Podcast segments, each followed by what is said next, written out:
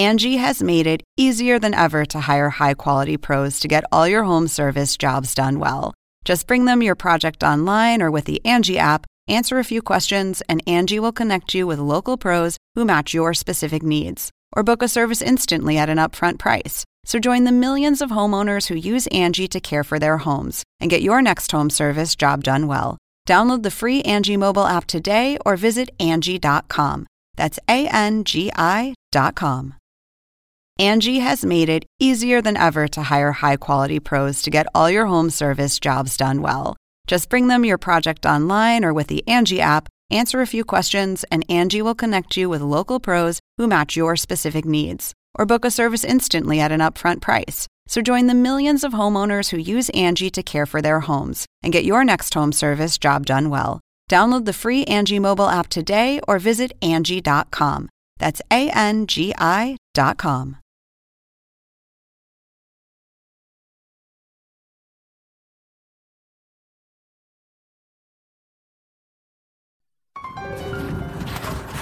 In 1992, two masked gunmen broke into this home on the Tyendinaga Mohawk Territory in Canada. The motive was robbery, but there was a struggle. Shots were fired, leaving 54-year-old Ward Maracle critically injured. It took solid police investigation and some fancy footwork to identify the perpetrators.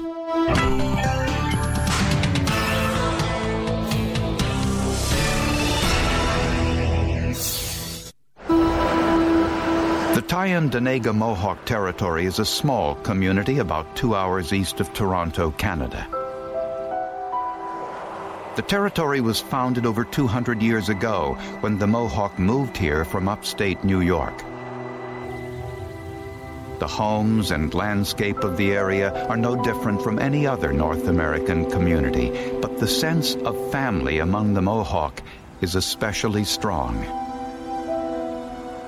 It doesn't appear to be any different than anywhere else in Canada or the U.S. Uh, in what I would call, um, for lack of a better term, mainstream culture. Um, but like I say, the difference is, is in the people. In this community, it, it's there's a lot of blood family, but even if you're not related, you know everybody pretty close, so it's like being family.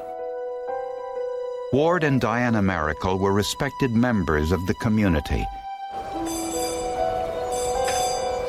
Ward's Gas Bar, the Maracle's business, a gas station with a restaurant attached, had always been a prosperous business. At night, they also operated a check cashing service from their home for people who didn't have an ATM card. Everybody knows Ward and Diane, uh, the business there as well, um, have contact with them they're good people. At Christmas time, residents of the reserve celebrate the holiday just like any other community. With Santa Claus, Christmas lights, and prayer. But in the early morning hours of December 30th, 1992, the holiday spirit of the community was shattered.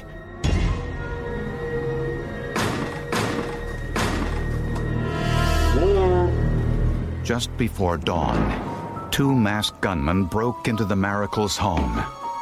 Ward, we're coming to see you. They went upstairs, woke Ward and Diana, and demanded money. One was holding a 22 caliber pistol, the other a piece of wood. Just shut up and give me the mic. Ward resisted. Shots rang out. By the time it was over, Ward had been shot three times. The second perpetrator took Diana downstairs. Fearing for her life, Diana handed over the money they had on hand $10,000 in cash. And the intruders quickly fled. Uh, we've got a shooting down here on the reserve. We'll need an ambulance. Please hurry. Ward Maracle was rushed to the hospital with a bullet wound to his head. He underwent emergency surgery. Most wounds to the head are fatal. Since the gunmen wore masks, all Diana could tell police was that the assailants made their getaway in a red car.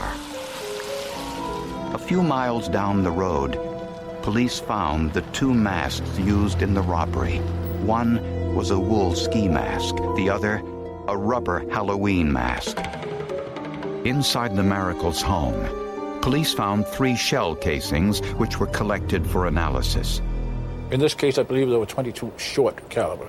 The fact they're out on the ground would indicate that more than likely a semi automatic pistol as opposed to a revolver was used. Since the stairs had no carpet and with snow outside, investigators suspected that the perpetrator's wet feet might have left latent shoe impressions on the stairs. The stairs were dusted with fingerprint powder, and immediately, a clear impression of a running shoe was evident. Outside the house, forensic experts found a trail of evidence in the snow, which they hoped would lead them to the perpetrators.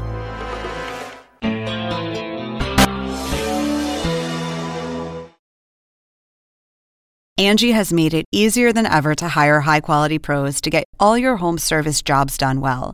Whether it's routine maintenance, an emergency repair, or a dream project, Angie lets you compare quotes from multiple local pros, browse homeowner reviews, and even book a service instantly. Angie's been connecting people with skilled pros for nearly 30 years. So the next time you have a home project, bring it to Angie to get your job done well. Download the free Angie mobile app today or visit Angie.com. That's A-N-G-I dot com.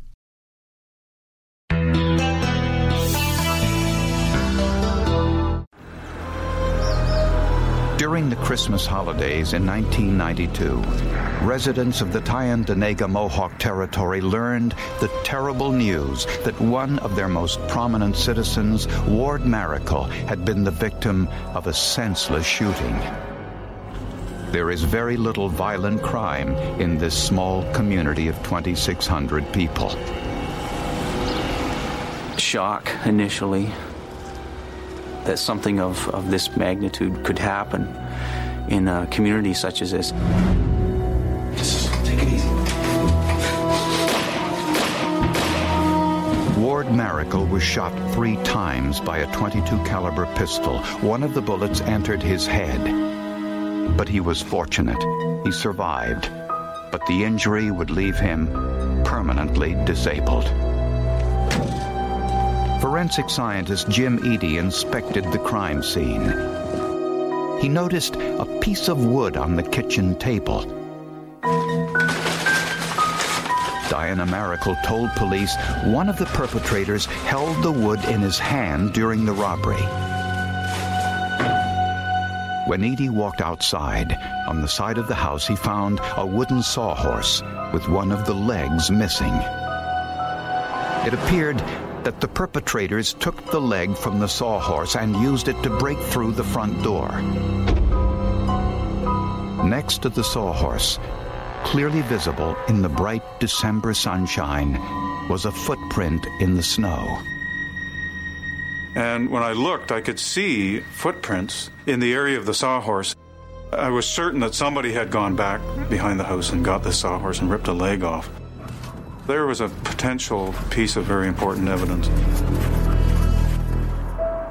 Jim Eady realized he had to act quickly before the snow melted and before anyone else walked through the crime scene. His first order of business was to photograph the footprints.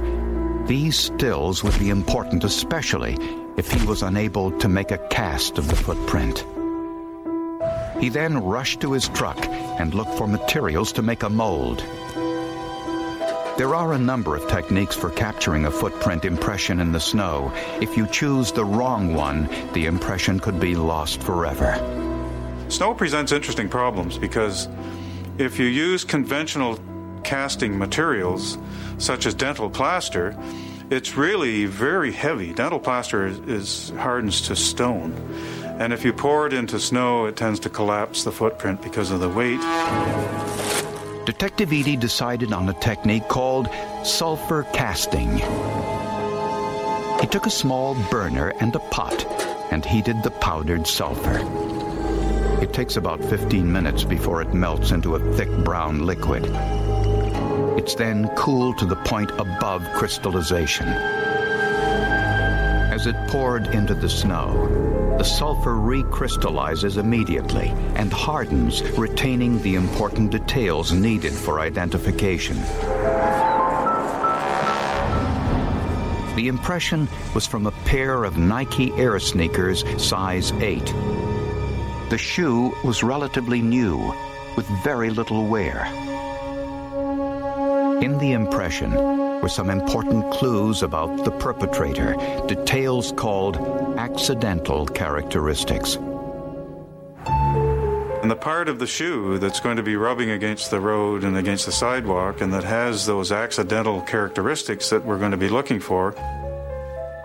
Eady noticed three small cuts all in a row on the sole, as if the wearer had stepped on a small piece of wire.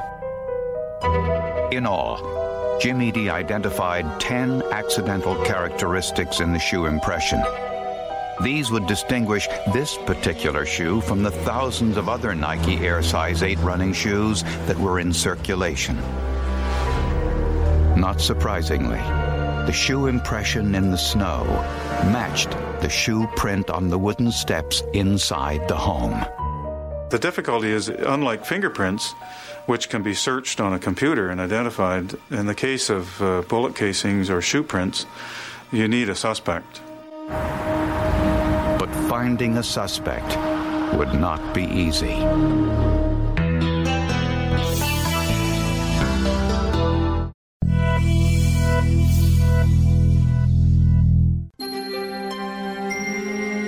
Robbery and shooting of Ward Maracle on the Tyendinaga Mohawk Reserve was widely covered by the media in the surrounding areas. Two days after the shooting, an anonymous telephone call suggested police look into the whereabouts of Peter Benedict and Frank Lanoux in the early morning hours of December 30th. Both men were 21 years old. Both had criminal records. Benedict lived in Cornwall, which is about an hour's drive from the reserve. Police had no fixed address for Lanoux. Police went to Peter Benedict's apartment armed with a search warrant. Outside Benedict's apartment, police noticed a red car, similar to the one Diana Maracle identified as the getaway car. Peter Benedict denied any involvement in the crime and said he didn't know where Frank Lanoux was. Inside Benedict's apartment, police found a 22 caliber pistol, the same caliber used in the shooting. They also found a number of pairs of running shoes, but none were the Nike Air Model size 8 like the impressions found at the crime scene. Police also found $2,500 in cash, and Benedict was wearing what looked to be a very expensive ring. In Benedict's bedroom, police found a receipt for the ring. It was purchased on December 31st, just hours after the robbery at the Maracle's home. The ring was purchased with $1,100 in cash from a jewelry store in Ottawa. Uh, we went out to the car and we searched the vehicle after that. And in the trunk, uh, I found an Aldo shoebox. So I'm thinking, well, Aldo shoebox, brand new running shoes, brand new ring, I'm going to Ottawa because there has to be a story to be told in Ottawa, and I wanted to hear the story. Once he got to the mall, Rick Myers discovered that there were a number of shoe stores in the mall. He patiently visited each one, asking store employees if they recognized Benedict or Lanoux as a recent customer. The last store that he visited was a Footlocker, and he got a break. I think he came in a couple days ago, actually. The store clerk recognized Peter Benedict from the mugshot. I think he threw away his old. He said Benedict bought a pair of running shoes just a few days earlier, and he recalled that Benedict wore the new shoes out of the store and left his old pair behind. He just simply gave up the old ones for garbage and just wore his new ones home. I asked if he would check to see if the old ones were still around. He told me that no, the garbage had gone out the Friday. Um, I was insistent that he go and, and recheck because it's always good to recheck everything, particularly when you're so close in this type of investigation to getting something that you really want. Fortunately for investigators, the trash hadn't been removed from the back room. And in the trash bin, the clerk found the sneakers Benedict left behind. They were size 8 Nike Air Charcoal high top basketball shoes, but were they the ones worn to the crime scene? When Jim Eady analyzed the shoes from the trash bin, he discovered the shoe had 10 accidental characteristics, which were in the same location, the same shape and size as those found on the shoe impression in the snow and on the steps. Investigators now knew that Peter Benedict took part in the robbery. Okay, here we are, Norm. But was he the shooter? And where was Frank Lanoux? Could the mask somehow identify who pulled the trigger?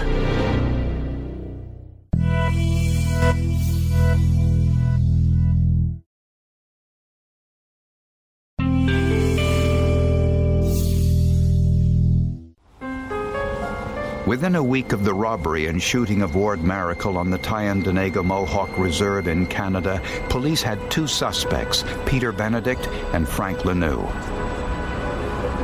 Peter Benedict was already in custody, and Frank Lanoux voluntarily came into police headquarters for questioning. Both denied any involvement in the crime. But the evidence against Peter Benedict was mounting quickly. The shoes he left at the shoe store were positively identified as the shoes which left the print on the Maracle stairway and in the snow print outside their home. Next, Benedict's 22 caliber gun was tested by ballistics. The bullets recovered from Ward Maracle in the operating room were too badly damaged for forensic analysis. 22s, when they hit bone on, on headshots, are usually uh, useless. They're projectiles. They, they'll break up very, very badly. So investigators used the spent shell casings found in the Maracle's home for comparison. Benedict's gun was test fired in the ballistics laboratory. The act of pulling a trigger causes the firing pin to strike the primer, which ignites the powder, propelling the bullet through the barrel. Simultaneously, the spent shell casing is pushed back with equal force. Just as the bullet is marked by its passage through the barrel, so is the shell as it comes into contact with the metal surfaces of the weapon's firing and loading mechanisms. Firing pin impressions are as unique as a fingerprint. The firing pin impressions on the shell casings test fired from Benedict's gun were identical to the impressions on the three shell casings found inside the Maracle's home. What I saw, and my predecessor saw, whom I trained, uh, indicated to us yes, those cartridge cases were fired in that gun and no other. The money found in Peter Benedict's apartment had numbers written by hand on the bundles. They matched Diana Maracle's handwriting. Not surprisingly, inside Benedict's car on the driver's side were Peter Benedict's fingerprints. But on the passenger side were Frank Lanoux's. The last challenge for investigators was to discover which one of these two suspects was the shooter. Diana Maracle said the gunman was wearing the wool ski mask. The man in the rubber mask held the piece of wood. I'll take you to the money. scientists were able to identify traces of saliva and mucus inside the masks. And from that, they were able to generate a DNA profile of the individuals who wore each mask. When police compared the DNA of Frank Lanoux and Peter Benedict, they discovered that Peter Benedict's DNA was inside the rubber mask, and that Frank Lanoux's DNA was inside the wool mask. This identified Frank Lanoux as the shooter. When Peter Benedict and Frank Lanoux learned about the overwhelming forensic evidence against them, they both pleaded guilty to aggravated assault and robbery. They were each sentenced to six years in prison. Ward Maracle eventually recovered from his injuries after a long and difficult rehabilitation. To this day, Ward and Diana Maracle refuse to talk about what happened in the early morning hours of December 30th, 1992.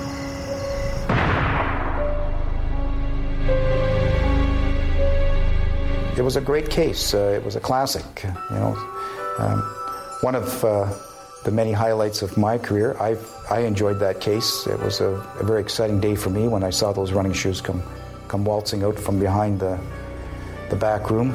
I believe that the shoe print evidence that we were working with was very strong evidence, uh, and um, it was very strong evidence at the preliminary hearing, and um, and I think uh, hmm, I feel like I'm bragging.